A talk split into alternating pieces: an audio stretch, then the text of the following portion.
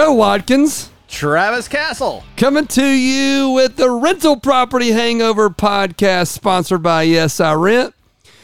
We want to apologize for last week's episode. We got a little aggressive there, but we told you the truth and we're going to tell you the truth again. You got a little aggressive. I did. Well, the show here is you have a rental property and you're considering selling your property. Should, should I sell? Should I sell? We're getting this all the time from rental property owners calling us up. Hey, I'm interested in selling. Uh, can you help me out? What do you think? What's the deal? And I, you know, the, the reason for the show is that's a more complex answer, really, than I think is given credit in in in the thought process of someone wanting to sell. I think.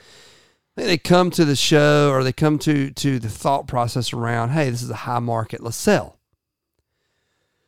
And I think that's a valid reason to consider selling. I don't think that's. I think there's a lot that needs to go into into place here. And so, one of the things I would say is, if you have a tenant not paying, and this is the reason why you're considering to sell, then be prepared to take a very low price for your property because you're selling in a market where getting rid of a tenant that's not performing is difficult. You, can't evict them hardly.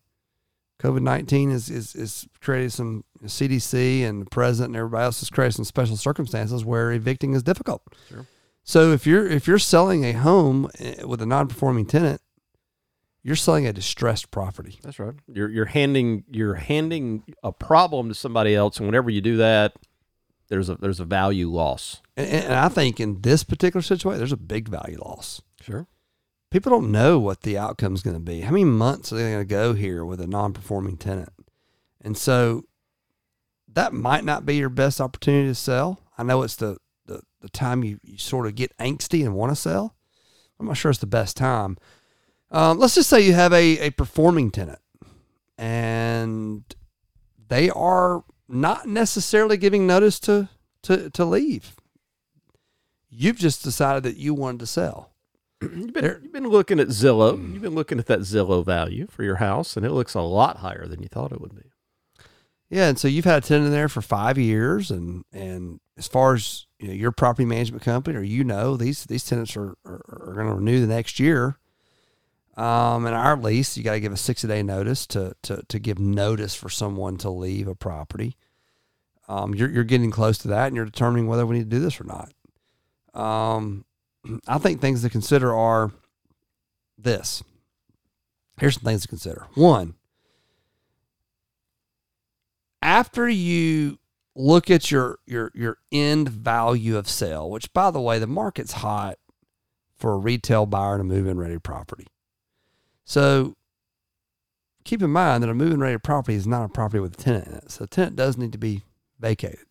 So count the dollars of loss between your your tenant moving out and that sale. There's going to be some rents, months of rent. That's part of your analysis. Several months of rent that you're going to lose.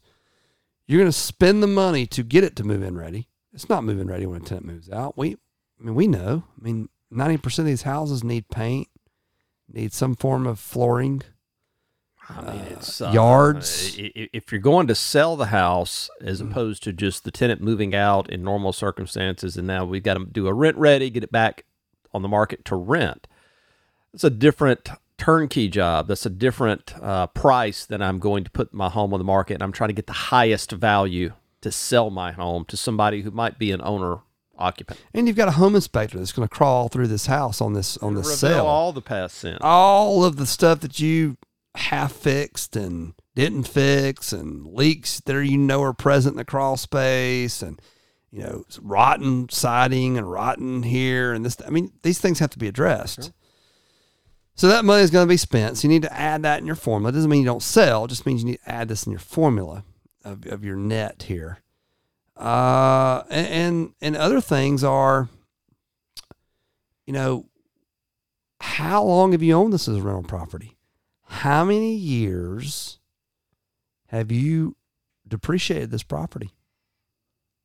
Travis, you experienced this uh, a year I'm ago. very intimate with the government's formula on recapturing the tax depreciation, Joe. Yes, thank you very much. I am uh, an expert. I would like to talk to anybody else that this has happened to and start a therapy group, and we could discuss doing that. Now, look, I I knew it when I did it.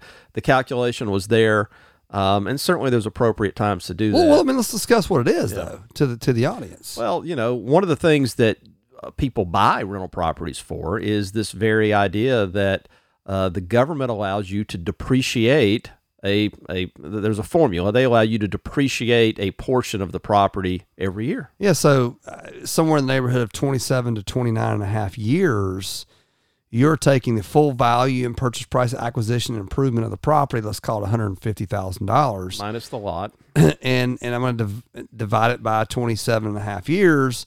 I'm depreciating that every year. so you know maybe on an average property i got two to three thousand thirty five hundred dollars a year maybe right and plus all you know other expenses but the depreciation calculation of that might be you know for the average property two to let's call it thirty five hundred dollars a year right and that's great in the and by the way if i own a few properties now one property eh what what happens if I own you know five six seven okay now we're well, listen, if you're in that if you're in a 30% tax bracket and you write off $4,000 of depreciation in a year, it's real money. sure it is and again It's multiply that- twelve hundred dollars of real tax savings. Well, here's your problem in the sale. You've owned it for fifteen years and you've written off twelve hundred dollars a year. Ooh. You've written off you've written off four thousand. You've saved twelve hundred dollars a year right for fifteen years. Yeah. Well, you're gonna pay all that back. go to sell it and you just give it all back. You're gonna pay it's called recapture depreciation. So make sure you guys understand when you sell your house, that's in your formula. Yeah. And, and and again, I'm all about numbers. If it still makes sense because it's such a high market and you've got other, you need the capital out of this asset to put towards somewhere else. I get it. I think the the, the downfall I see often here is it's an emotional sell. Well, you, you say you get it, but think think about what you're saying here. You're saying that uh, this this particular asset has performed so well that I'm going to sell it. Yeah. Right. So so you know you're you're at that point where you well, what you're really saying is I think the value is going to go down in the future. Right. Unless uh, there's some other compelling reason why you have to ha- you have to liquidate and have to have money right now, sort of thing. But if this is just purely based on, hey, I'm looking at the value of this, and I think that real estate's going to go down over the next ten years, and might as well cash out at the peak. Well, the, it begs the question: What else are you putting it into? Because the stock market's pretty high right now. Right. I mean, what what other scenarios are you taking this money out of real estate and putting it into? This is my first question to every to every rental property owner who wants to sell is, hey, you need the capital to do what with? What's your intention? I'm not trying to be ugly. I'm trying to get them to think differently than maybe they're thinking. Sure. What what do we think the net result? First of all, let's get real about what the net cash is going to be. Let, let- let's get real with the numbers with recapture depreciation and and, and, and agent expenses and, and, and all the expenses out of the sale. Okay, you're getting a thirty five thousand dollar check. What's your intention with that thirty five thousand dollars? Uh uh uh uh.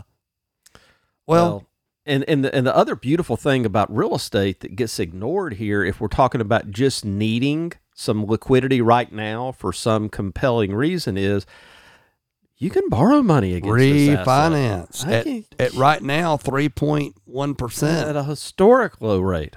Yeah, so I mean, there's option. I, I think all I'm saying is this is what what you're discussing, which is there's options, and then consider where am I putting the money. Now, if you're retiring some high dollar debt, right? That's that's uh, double digit interest rates, and all. Okay, well, we can talk about that. But, Right. But e- e- even that works really for a refinance scenario as far This as is this is a this is more. I think there's two reasons, two things to look for here. There's some f- real financial calculations to be had here if you're going to sell a rental property. It has to be done. And I do think, I don't want to ignore it. I do think there's some emotional components. You're you were nearing retirement age, and, and listen, rental property is not completely passive. We're not going to say that it is. Um, there, th- it requires a different level of effort, and I need the emotional disconnection from the rental property by selling it, and it's a high market, and all the other check boxes are checked. Okay, but but know the real consequences of that sale is all we're talking about here. And and and don't be bewildered by the typical real estate agent who's not in the the, the rental ownership business. You go talk to a real a regular real estate agent who only does sales and you talk to them about why you should sell or not sell. Of course their answer is you need to sell. Always time to sell. It's always time to sell. That's how they get paid. They get paid on commissions of your sell. You know, I think it's smart when a rental property owner who has a property management company goes to the property management company to discuss this, this scenario. Why? Because they're incentivized to keep the property as a as a as a, as a you know, property management uh, client, but they're also make money when they sell too. So I think they'll give you a little bit more balance. clear understanding and balance of, of, of, of the things to think about in the cell. And so, bottom line is, I think it's a an idea, a wise idea, especially if the tenant is already giving you a notice to vacate and you're already dealing with a vacancy. You're already going to have to do some level of renovation. You're already dealing with the cost of the vacancy, and you're in a high market, and you have something else to do with that money that that you you need the access to that money for. I mean, I, yes, I think it's it's, it's it's it's an option to consider. I just think that that that most decision points that I'm hearing is um it's emotionally based. Uh, I did talk to one yesterday that that I, I asked all these same questions, and I loved his answers. We're retiring. We're probably going to buy an RV and live on the road. Mm, that's a pretty good answer. Especially since we're talking in an RV Eh. right now. Yeah, Yeah. that's right. And so, uh, you know, their their version was they had pretty good equity in the property. Mm. Their version was I don't have to touch my retirement. I can sell this rental property and buy the RV. Hey, look, there there are I like in- that. Yeah, there, That's why you bought it, right? There's in exactly. You created some equity. here. I love it. I love it. So you know, I, you know, in talking with them, it was it was it, it was sound. Now, whether it was sound or not, I'm still going to give them the data. I'm going to give them the value. We're going to do our thing. But listen, um, you want your property management company, you want your real estate professional to challenge you. I mean, why do you go to the expert who's just going to tell you what you want to hear? Maybe that's the moral of this show. Um, I think you go to the expert to tell you the truth. That's that's what we deliver here on the rental property hangover here with Joe Watkins and Travis Cassell.